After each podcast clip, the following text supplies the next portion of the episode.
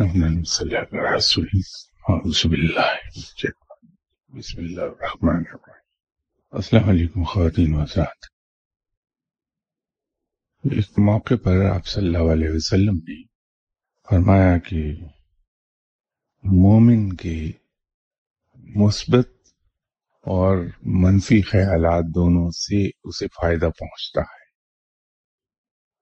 ہم یہاں کئی بار اس موضوع پہ بات کر چکے کہ انسان کو اپنے خیالات مثبت رکھنی چاہیے، کہ روحانی ترقی میں مثبت خیالات بنیاد فراہم کرتے ہیں انسان کی صالح اعمال کے لیے۔ نیکی کی طرف لے جاتے ہیں مثبت خیالات انسان۔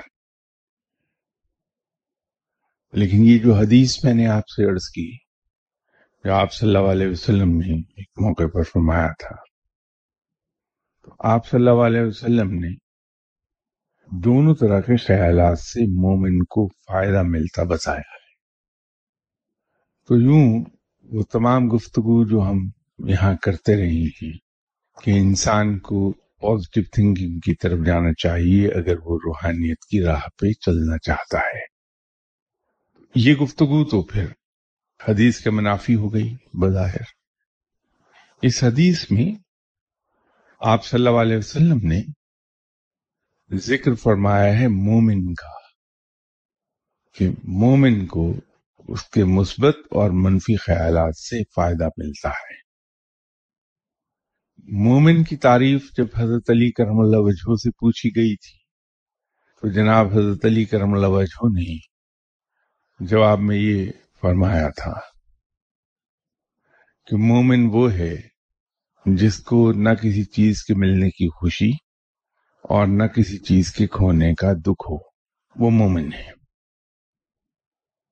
اب آپ اس حدیث کو دیکھیے کہ مثبت اور منفی خیالات دونوں ہی فائدہ دیتے ہیں مومن کو۔ اور مسلمان مومن کے درجے پر اس وقت فائز ہوتا ہے جب اس کے دل سے دنیا کی محبت نکل جائے اور اس درجے کی محبت نکل جائے کہ نہ تو کسی چیز کے پانے کی کو خوشی ہو، نہ کسی چیز کو کھو دینے کا دکھ پہنچے۔ یہ جو سفر ہے مسلمان سے مومن تک کا، یہ طے کرتا ہے انسان اسی انداز میں جو یہاں ہماری گفتگو ہوتی رہی کہ روحانیت کے حصول کے لیے جو بنیاد فراہم کرے گی چیز، وہ مثبت خیالات ہیں پازیٹو تھنکنگ ہے، کیونکہ پازیٹو تھنکنگ انسان کو نیکی کی طرف لے جاتی ہے، عبادات سے پارسائی آ جاتی ہے۔ تو جب ہم ان تین چیزوں کو اکٹھا کر لیتے ہیں، عبادات پازیٹو تھنکنگ نیکی، تو اس سے ہمیں ہماری روح کو بالیدگی حاصل ہوتی ہے اور مسلمان سے مومن تک کا سفر طے کرنے میں آسانی ہو جاتی ہے۔ جب ایک مسلمان مومن کے مقام پر چلا جاتا ہے، تو پھر اس کو اچھے اور برے خیالات متاثر نہیں کر پاتے، وہ اتنی مضبوط بنیاد کا حامل ہو جاتا ہے کہ چیزیں اس کو نقصان نہیں دے پاتی۔ تو ہوتا یہ ہے کہ مومن کو جب کوئی دکھ پہنچتا ہے، کوئی تکلیف پہنچتی ہے، نقصان ہوتا ہے، تو اس پر وہ صبر کرتا ہے۔ اور صبر کے انعامات براہ راست انسان کی روح کو پالتے ہیں۔ اس کی براہ راست اس کی روح پر اثر انداز ہوتے ہیں اور وہ اثر اندازی پازیٹو ہوتی ہے۔ اس کی روح کی غذا ہے وہ۔ انعامات جو صبر کے جواب میں اسے ملیں گے۔ جب مومن مشکل میں ہوتا ہے، صبر کرتا ہے اور وہ یوں پھل پاتا ہے، جب وہ خوشحال ہوتا ہے، خوش ہوتا ہے، تو وہ رب کا شکر ادا کرتا ہے۔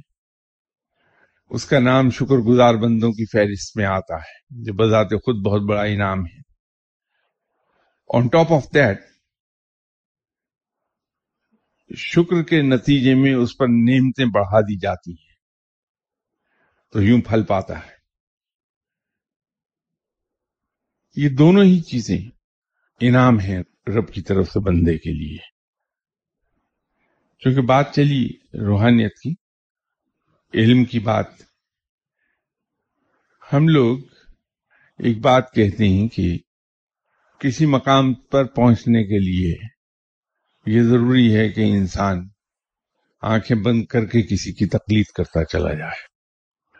مولانا روم کو اس سے اختلاف ہے۔ وہ بڑی شدت سے اس طریقہ کار کو کنڈیم کرتے ہیں۔ مولانا روم کا کہنا یہ ہے کہ تقلید کرے، لیکن یہ غور ضرور کرے کہ ایسا کیوں کیا۔ جن صاحب کی میں تقلید کر رہا ہوں، انہوں نے یہ کام کس لیے کیا؟ کیسے کیا؟ اس کے فوائد کیا ہیں؟ اس کے نقصانات کیا ہیں؟ اور اسی ضمن میں انہوں نے ایک بہت ہی خوبصورت مثال دی کہ اگر کسی شخص پر قرآن پاک لاد دیے جائیں اور وہ اٹھائے پھرے چاہے ساری عمر قرآن پاک وہ سر پر اٹھائے پھرے، علم قرآن سے واقف نہیں ہو سکتا وہ۔ بار برداری تو کر رہا ہے، لیکن علم قرآن سے واقف نہیں ہو سکتا۔ پھر ایک اور مثال تھی مولانا روم نے، بڑی وہ بھی پتے کی مثال تھی۔ مولانا روم اس ضمن میں فرماتے ہیں کہ ایک مزدور تھا اس کا پرانا جاننے والا اسے ایک دن ملا تو اس نے دیکھا کہ وہ مزدور ہڈیوں کا پنجر ہو گیا ہے۔ جبکہ بڑا صحت مند انسان تھا وہ۔ تو اس دوست نے اپنے مزدور دوست سے پوچھا، یہ تمہارا کیا حال ہو گیا؟ کیا ہوا تمہیں؟ اس نے کہا کہ مجھے دیسی گھی نے اس حال کو پہنچا دیا۔ تو دوست نے کہا کہ دیسی گھی تو بڑا صحت بخش ہے۔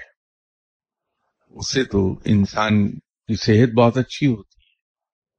تو یہ کیا ہوا کہ دیسی گھی نے تمہیں اس حال کو پہنچایا؟ نے کہا کہ مجھے مزدوری ہی اس بات کی ملی کہ میں دیسی گھی سر پہ اٹھا کے ایک جگہ سے دوسری جگہ سارا دن پہنچاتا رہوں۔ تو بڑا محنت طلب کام ہے۔ تو میں دیسی گھی سر پہ اٹھا اٹھا کے ایک جگہ سے دوسری جگہ پہنچاتا۔ ہوں جس کی وجہ سے میری صحت دن بدن گرتی چلی گئی ہے۔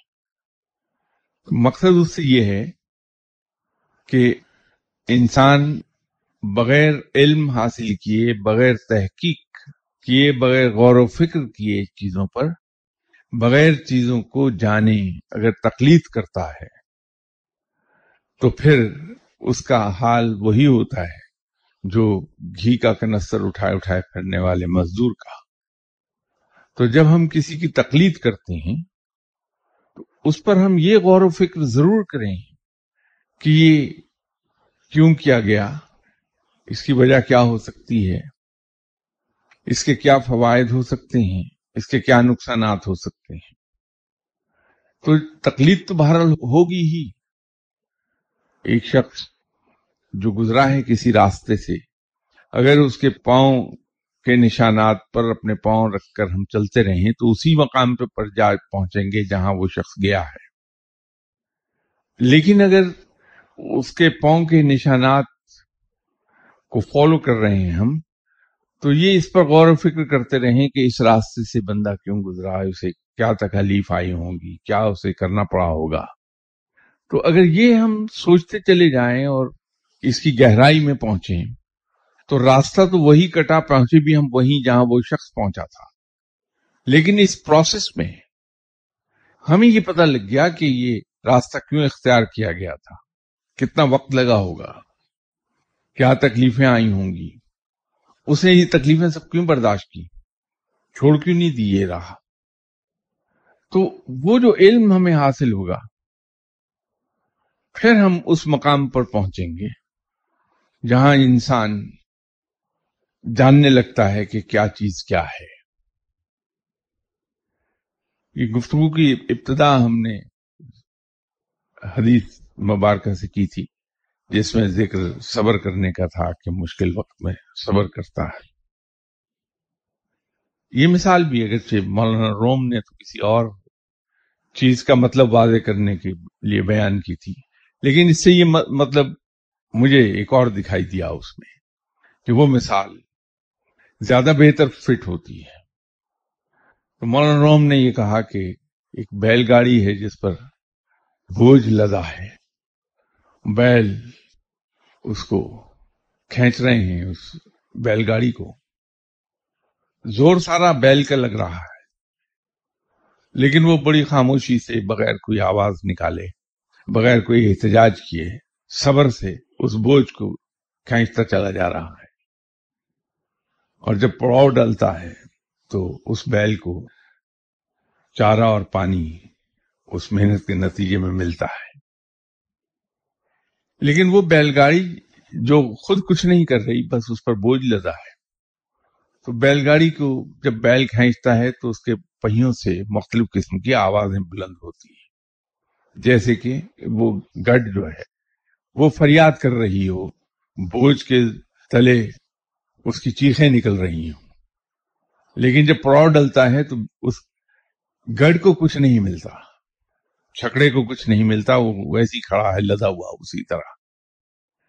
تو جو شخص مصیبت میں، مشکل وقت میں ہائے ہائے کرتا ہے، لوگوں کو جا کے بیان کرتا ہے کہ میں مر گیا، میں مشکل میں ہوں، میری مدد کرو، کسی طرح مجھے یہاں سے نکال لو کیا اللہ نے کر دیا میرے ساتھ؟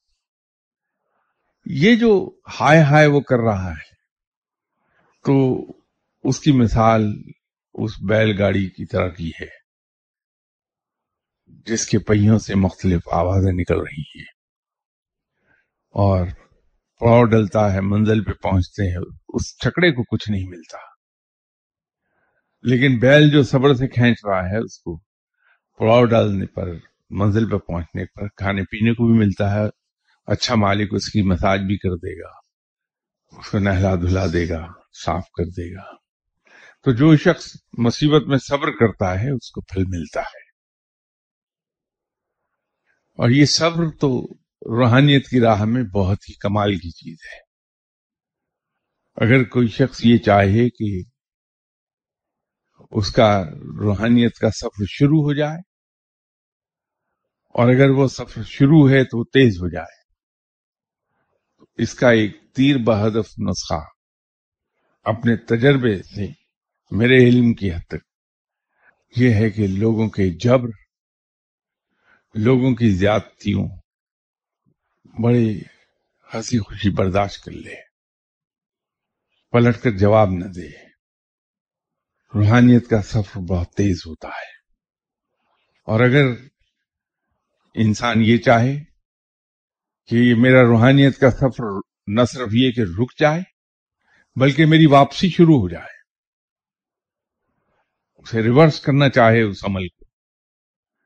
تو اس کا بھی ایک بہت ہی آسان اور تیر بہدف نسخہ یہ ہے کہ آپ دوسروں پر طنز کرنا شروع کر دیں۔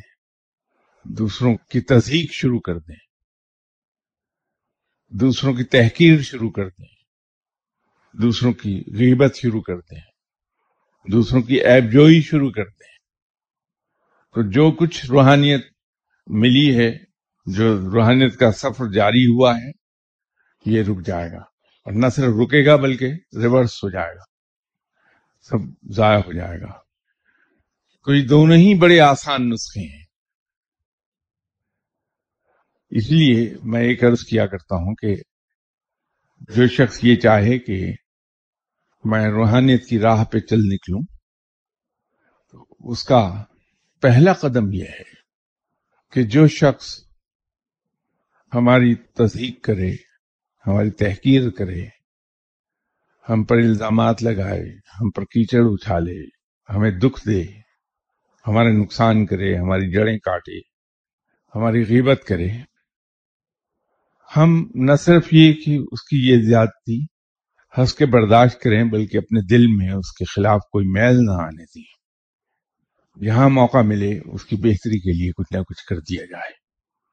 یہ پہلا قدم ہے۔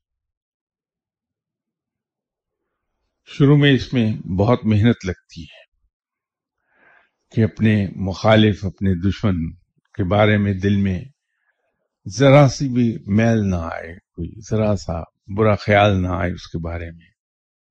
لیکن زیادہ دیر نہیں لگے گی اس میں، کچھ ہی عرصے میں انسان کو ایک عادت سی ہو جاتی ہے کہ ہر آدمی کی زیادتی کو ہنس کے ٹال جاتا ہے۔ اس کے اگلا مقام ہے، اس کو ہم ایک جملے میں تو یوں کہہ پائیں گے کہ اگلا قدم جو ہے روحانیت کے حصول کا، وہ یہ ہے کہ ہم دوسروں کے لیے اور خاص طور پہ اپنے مخالفین اور دشمنوں کے لیے اثار اور قربانی سے کام لیں۔ اور اس اثار اور قربانی میں آجزی اور رازداری کہ کسی شخص کو یہ پتہ ہی نہ چلنے پائے کہ ہم نے کسی کے لیے کچھ کیا ہے۔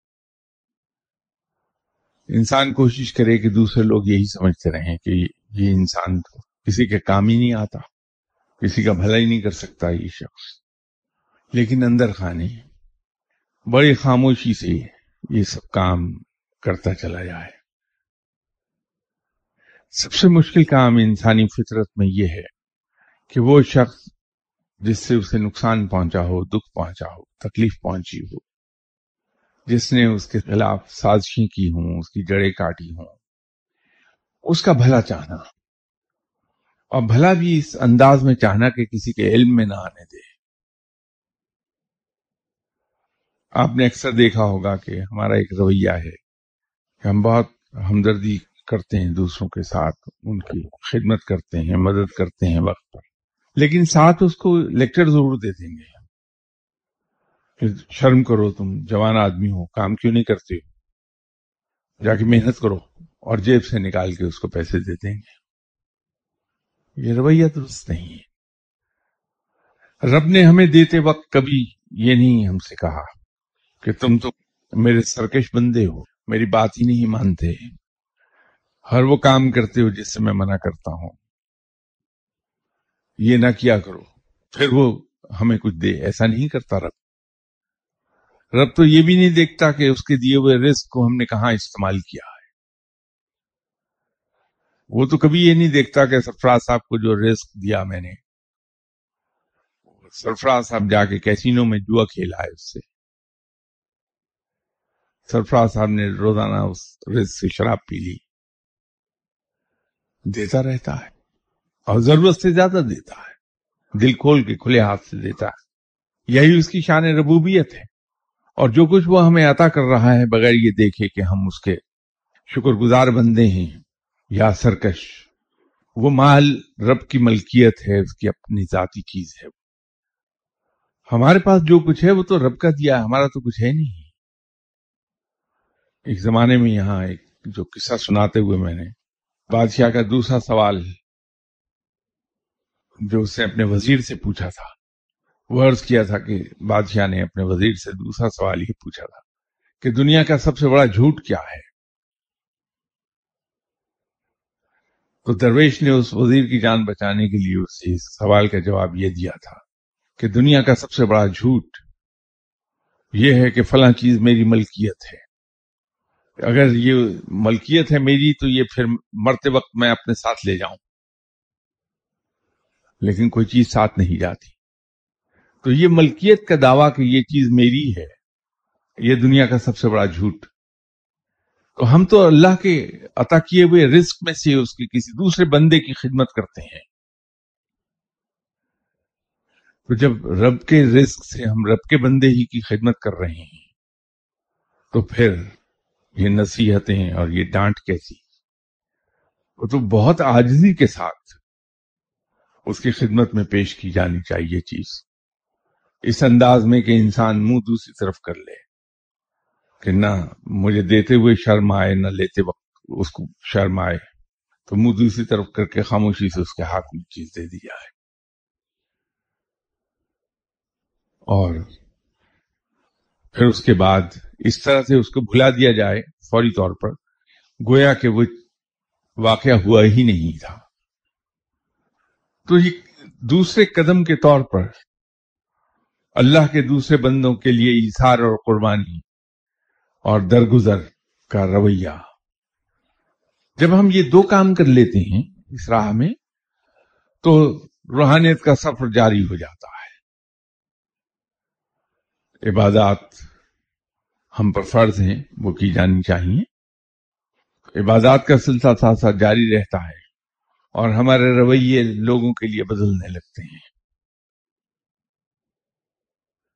اور اگر اس کام کو کہیں ہم نے سنت سمجھ کے کر لیا کہ آپ صلی اللہ علیہ وسلم کی سنت ہے کہ آپ صلی اللہ علیہ وسلم کے پاس جو بھی سوال لے کر آیا کبھی خالی ہاتھ نہیں لوٹا، اس کو سنت سمجھ کے کر لیں تو ثواب مزید مل گیا۔ در حقیقت روحانیت کا حصول صرف تسبیحوں کا کھیل نہیں ہے، صرف وظیفوں کا کھیل نہیں ہے۔ یہ زندگی کے رویوں کو سنت کے مطابق ڈھال لینے کے نتیجے میں روحانیت حاصل ہوتی ہے کہ ہم اپنے رویوں کو، اپنی عادات کو، اپنے طور طریقوں کو جب سنت کے مطابق ڈھالنے لگتے ہیں، سنت کی پیروی کرتے ہیں سو فیصد پیروی تو شاید ہمارے بس کی نہیں ہے۔ لیکن جہاں تک ممکن ہے، جب ہم وہ کرنے لگتے ہیں اور ساتھ ساتھ عبادات کا سلسلہ جاری رہتا ہے، سوچ کو پاکیزہ کر لیتے ہیں، تو روحانیت آپ کو حاصل ہونے لگتی ہے۔ یہ جو میں رویوں کی بات کر رہا ہوں، ایک ولی اللہ تھے۔ تو ان کے ارد گرد کے لوگ اکثر و بیشتر ایک تجربہ کرتے تھے۔ یہ پرانی بات ہے اس وقت آبادی زیادہ نہیں تھی۔ تو حشرات الر کیڑے مکوڑے، جانور، درندے، پرندے بہت کثرت سے تھے۔ کیونکہ آبادی کم تھی، تو سانپ سے اکثر و بیشتر سفر میں واسطہ پڑ جاتا تھا۔ لیکن ان کے ساتھ پھرنے والے لوگ بڑے حیران ہوتے تھے ایک بات پر۔ کہ کوئی بھی سانپ ہو ان کے سامنے آ کے بالکل بے سر کیچوا بن جاتا تھا۔ تو ایک دن کسی نے ان سے ایک سوال پوچھا کہ حضور، یہ جو ہمیں تجربہ اس بات کا ہوتا ہے کہ زہریلے سے زہریلا سانپ اگر ہمیں راستے میں مل گیا تو آپ کے سامنے وہ بالکل بے سر کیچوا ہوتا ہے۔ تو ان بزرگ نے بہت ہی خوبصورت جواب دیا۔ انہوں نے کہا کہ یہ جتنی بھی جانور ہیں، درندے ہیں، پرندے ہیں، حشرات الارض ہیں، یہ سب جذبوں کو ہم سے زیادہ سمجھتے ہیں۔ تو چونکہ میرے دل میں ان کے لیے محبت ہے کہ یہ میرے رب کے پیدا کردہ ہیں، اسی رب کے پیدا کردہ ہیں جس رب کا پیدا کردہ میں ہوں، میں ان کو اپنے رب کے، اپنے خالق کی مخلوق سمجھ کے ان سے بہت پیار کرتا ہوں۔ وہ جو میرے دل میں ان کے لیے پیار ہے، اس پیار کو یہ پہچانتے ہیں۔ تو پیار اور محبت کا جواب یہ پیار اور محبت سے دیتے ہیں مجھے۔ اس لیے میرے سامنے سانپ اور دوسرے درندے میرے دوست بن کر آتے ہیں۔ تو جب ہمارے دل میں دوسروں کے لیے محبت ہے ہمارے سے محبت رکھتے ہیں۔ اور یہ للہی محبت ہے، جیسے محاورتن تو للہی بغض ہے، لیکن میں اس کے وزن پر یہ کہتا ہوں کہ للہی محبت۔ تو یہ اللہ کے واسطے جو ہم محبت کرتے ہیں، اس کی دوسری مخلوق سے، کہ یہ ہمارے ہی خالق کی تخلیق ہے۔ وہ محبت رنگ لاتی ہے۔ ہمارے جسم سے نکلنے والی وائبریشن پازیٹو ہوتی ہیں۔ جو مقناطیسی لہریں ہمارے اندر سے نکلتی ہیں۔ وہ پازیٹو فریکوینسی رکھتی ہیں۔ دوسرے پر اس کے اثرات ہوتے ہیں اور دوسرے کے دل میں ہمارے لیے لائکنگ پیدا ہوتی ہے، محبت پیدا ہوتی، پیار پیدا ہوتا ہے۔ یہی وجہ ہے کہ آپ نے دیکھا ہوگا کہ فقیر اپنے دشمن سے بھی پیار کرتا ہے۔ اپنے دشمن کو بھی کبھی نقصان نہیں دیتا۔ یہ بنیادی ریکوائرمنٹ ہے۔ اور اگر کوئی یہ چاہے کہ میں ان تمام چیزوں کو اختیار کیے بغیر روحانیت کی راہ پر چل نکلوں وہ ممکن نہیں ہے، کہیں نہیں پہنچے گا۔ اگر وہ یہ سمجھتا ہے کہ کوئی بھی شخص جو یہ رویہ نہیں رکھتا، وہ کہتا ہے کہ میں نے فلاں چیز دیکھی، وہ ہیلوسینیشن ہے۔ حقیقت نہیں ہے وہ۔ وہ اس کا ذہن اسے دکھا رہا ہے۔ روحانیت حاصل کرنے کے لیے مجھے اپنے رویے تبدیل کرنا ہوں گے۔ مجھے خلق خدا سے پیار کرنا ہوگا۔ اپنے انتقام کے جذبے کو ہمیشہ کے لیے ختم کر دینا ہوگا۔ غصہ دل میں نہیں بلکہ یہاں سے اوپر اوپر ہوگا۔ وہ بھی اگر ضرورت پڑ جائے کہ بعض اوقات کرنا پڑتا ہے دوسرے کی اصلاح کے لیے۔ نفع و نقصان کا احساس ہی دل سے نکال دینا ہوگا۔ ہم لوگ اکثر بیشتر سنتے ہیں۔ کلندر کئی لوگ لکھتے ہیں کلندر یا سلسہ یہ اصل میں ایک رویے کا نام ہے۔ کلندر اعظم جناب حضرت علی کرم اللہ وجہ ہیں۔ اور حضرت علی کرم اللہ وجہ کی زندگی ایسی تھی۔ کہ میرا سب کچھ رب کا ہے۔ میری تمام چیزیں میرے رب کے سپرد ہیں۔ میرا رب جو کرتا وہی صحیح ہے، باقی سب غلط۔ ملکیت کے احساس سے بہت بلند۔ تو جو لوگ وہ راہ لے لیتے ہیں روحانیت میں، اس کو کلندریا سلسلہ کہنا تو درست نہیں ہوگا، لیکن کلندرانہ رویہ اس کے لیے صحیح لفظ ہے۔ جو یہ کہا جاتا ہے کہ دنیا میں ڈھائی کلندر ہوئے ہیں آج تک۔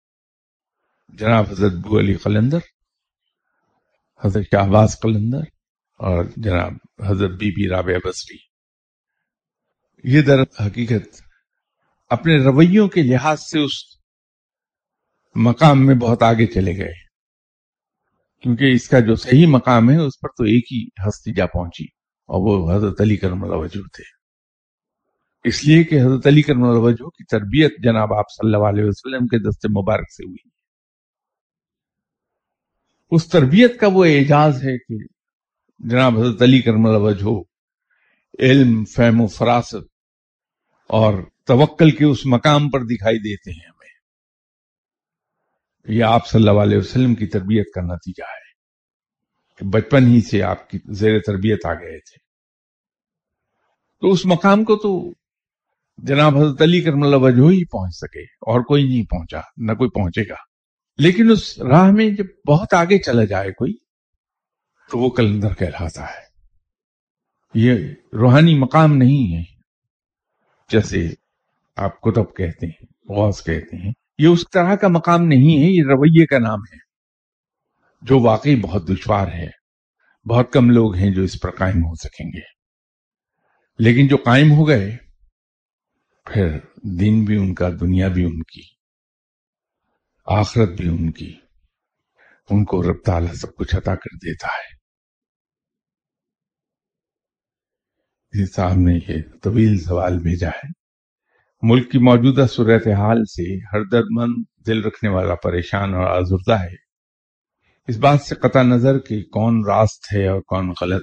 بے گناہ اور معصوم لوگ متاثر ہو رہے ہیں۔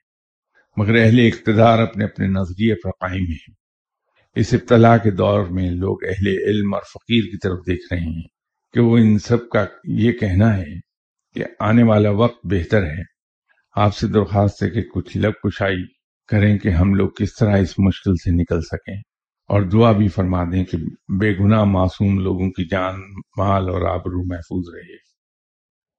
یہ آخر میں ایک شعر ہے جس کا نہ مجھے ذوق ہے نہ اس کا اہل کہ آئیے ہاتھ اٹھائیں ہم بھی۔ ہم جنہیں رسم دعا یاد نہیں۔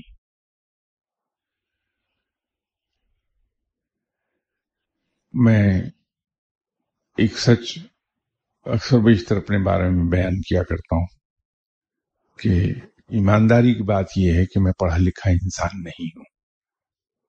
تعلیم حاصل کر ہی نہیں سکا۔ اور دوسری میرے بارے میں سچائی یہ ہے کہ میں حکومت کرنے کے طور طریقوں سے قطعی طور پر نہ واقف اور نہ بلد ہوں۔ فقیری حکومتی عہدوں سے کہیں بلندر ہے۔ تو اگر مجھے حکومت کرنے کے طریقے نہیں آتے تو مجھے فقیری کہاں سے آئے گی؟ کہ فقیری کیا ہوتی؟ ہے میں ایک بات جانتا ہوں کہ میرے رب رب نے یہ فرمایا ہے کہ مجھ سے اچھے گمان رکھو، میں اچھا ہی کروں گا۔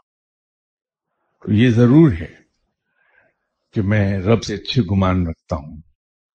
اور یہ میرا ایمان ہے کہ اگر رب نے فرما دیا قرآن میں کہ مجھ سے اچھے گمان رکھو، میں اچھا ہی کروں گا، تو جب میں اچھے گمان رکھ رہا ہوں تو اچھا ہی کرے گا۔ اس لیے پاکستان کے بارے میں میرا گمان ہمیشہ اچھا ہوتا ہے۔ کہ رب تعالیٰ اسے بلندی کی طرف لے جائے گا انشاءاللہ، کیونکہ میرا رب اپنے الفاظ کا پاس رکھے گا کہ اس سے زیادہ الفاظ کا پاس رکھنے والا کوئی نہیں۔ اس سے ہم اچھا گمان کریں، وہ انشاءاللہ اچھا ہی کرے گا۔ دوسری بات یہ ہے کہ انسان نے یہ پوچھا کہ ہم کیا کریں؟ اس سلسلے میں میری پہلی گزارش تو یہ ہے اس ہم کو میں میں بدل دیجیے جب تک انسان ہم کے چکر میں رہتا ہے، درست نہیں ہو پاتا۔ جب میں سے اس ہم کو ریپلیس کر دیتا ہے، تو پھر امکانات بڑے روشن ہوتے ہیں کہ وہ سدھر جائے گا۔ تو میں اس ہم کا تو جواب شاید نہ دے پاؤں کہ ہم کیا کریں۔ لیکن میں میں کا جواب دے سکتا ہوں کہ میں کیا کروں؟ تو میرے اوپر تو ایک چیز لازم ہے کہ میں اپنے رویوں کو درست رکھوں، زبان سے بلا تحقیق کوئی بات نہ نکالوں۔ جب میری زبان سے کوئی بات ادا ہو، تو میں اس کو حق اور انصاف کے ترازو پر تول لوں کہ میری بات کہیں حقائق کے منافی تو نہیں ہے۔ کہیں ایسا تو نہیں کہ میں کسی جذبے کے تحت دوسرے کے لیے نا انصافی کر رہا ہوں۔ کیونکہ فقیر کے اندر ایک چیز ہوتی ہے کہ جب وہ فیصلہ کر رہا ہوتا ہے، چاہے وہ اپنی اولاد کے بارے میں فیصلہ کرے، اپنی ذات اس کی انوالو ہو، وہاں فیصلہ کر رہا ہو، تو اپنی ذات سے باہر نکل جاتا ہے۔ اگر کوئی شخص اپنی ذات سے باہر نہیں نکل سکتا، تو وہ فقیر ہی نہیں۔ کیونکہ انصاف نہیں ہو سکتا اپنی ذات سے باہر نکلے بغیر۔ وہاں جذبات اسے مغلوب کر دیں گے۔ یہ تو ہو سکتا ہے کہ فقیر یہ کہے کہ یس، یہ میرے بیٹے نے کام کیا اور غلط کیا۔ سارا قصور میرے بیٹے کا ہے۔ لیکن میں اس کے ساتھ کھڑا ہوں گا بحثیت باپ کے۔ حق کی بات کر دے گا وہ۔ فیصلہ بھی سنا دے گا بیٹے کے خلاف۔ لیکن بعد میں یہ کہہ دے گا کہ ہاں ٹھیک ہے، میرے بیٹے نے قتل کیا اور یہ واجب القتل ہے، اس کو قتل کیا جانا چاہیے۔ لیکن یہ نہیں ہوگا بحثیت باپ کے کہ اپنے بیٹے کے ساتھ کھڑا نہ ہو۔ یہ فیصلہ سنانے کے بعد یہ کہہ دے گا کہ میں والنٹیئر کرتا ہوں اپنے آپ کو کہ اس قتل کا قصاص میری جان لے کر لے لیا جائے۔ میں اپنے بیٹے کی جگہ قتل ہونے کو تیار ہوں۔ یہ تو کر دے گا فقیر۔ لیکن جب بات کرے گا، فیصلہ کرے گا، تو بہت صحیح کرے گا۔ تو جب ہم کسی کے بارے میں بات کرتے ہیں، تو اپنی تمام تر جذباتی وابستگی، اپنی وفاداریوں اور اپنی محبت سے بالا تر ہو کر حق کی بات کریں۔ ایک زمانے میں نوائے وقت میں ایک مضمون شائع ہوا تھا۔ کسی صاحب نے میرے بارے میں گفتگو ہو رہی تھی اسی جگہ پر، تو اس کو انہوں نے کوٹ کیا تھا۔ اس کا عنوان رکھا تھا اس مضمون کا۔ اصلاح معاشرہ کا یک نکاتی منشور۔ اس میں میں یہی عرض کر رہا تھا کہ جس دن ہم نے اپنی گواہی درست کر لی، ہماری بہت سی پرابلمز ختم ہو جائیں گی۔ ہماری گواہی درست نہیں ہے۔ اور گواہی سے مراد کورٹ میں گواہی دینا نہیں ہے۔ جب ہم کسی کے بارے میں بات کر رہے ہوتے ہیں، تو انفیکٹ ہم گواہی دے رہے ہوتے ہیں۔ جب ہم کہتے ہیں کہ فلاں شراب پیتا ہے، یہ میں گواہی دے رہا ہوں اور بہت بڑی ذمہ داری اپنے ذمہ لے رہا ہوں، جس کے لیے میرا مواخذہ ہو جائے گا۔ جب میں یہ کہتا ہوں کہ فلاں غلط ہے، فلاں نے کرپشن کی ہے، میں گواہی دے رہا ہوں، اس کے لیے میں جواب دے ہوں، اس کی ذمہ داری ہے میرے اوپر۔ اور مجھے جواب دینا ہے اس دنیا میں بھی اور آخرت میں بھی۔ تو ہم اپنی گواہی کو اگر درست کر لیں، ہماری گواہی صرف اور صرف حق اور سچائی پر مبنی ہو، بہت سے معاملات ہمارے ٹھیک ہو جائیں گے۔ معاشرہ بہت بڑی حد تک درست ہو جائے گا۔ باقی یہ رہ گئی بات جو آپ نے شعر لکھا ہے آخر میں۔ آئیے ہاتھ اٹھائیں ہم بھی، ہم جنہیں رسم دعا یاد نہیں۔ تو بھائی آپ تو ہاتھ اٹھا سکتے ہیں سب لوگ۔ بھلے لوگ ہیں، نیک لوگ ہیں، اچھے لوگ ہیں آپ۔ لیکن میں تو بڑا گناہ گار اور بہت ہی برا شخص ہوں۔ تو میرے ہاتھ اٹھانے سے کیا ہوگا؟ ضرور دعا کیجیے اللہ کے حضور کے وہ دعائیں سننے والا ہے۔ وہ ان لوگوں کی بھی دعائیں سنتا ہے جو اسے مانتے ہی نہیں۔ وہ ان کی بھی دعائیں سنتا ہے جو میری طرح کے گناگار اور سرکش لوگ ہیں۔ وہ نیک لوگوں کی بھی دعائیں سنتا ہے۔ وہ تو کمال کا ہے کہ وہ دیکھتا ہی نہیں کیا اس کی شان ربوبیت ہے۔ کہ وہ یہ دیکھتا ہی نہیں کہ کون مانگ رہا ہے۔ وہ تو صرف دیتا ہے اور دیتا بھی ہے آنکھیں بند کر کے۔ اس سے کوئی مانگ لے سب کو عطا کر دے گا وہ۔ آپ سے اجازت چاہتا ہوں، اگلی اتوار تک کے لیے بشرط زندگی پر اگلی اتوار ملاقات ہوتی ہے۔ السلام علیکم۔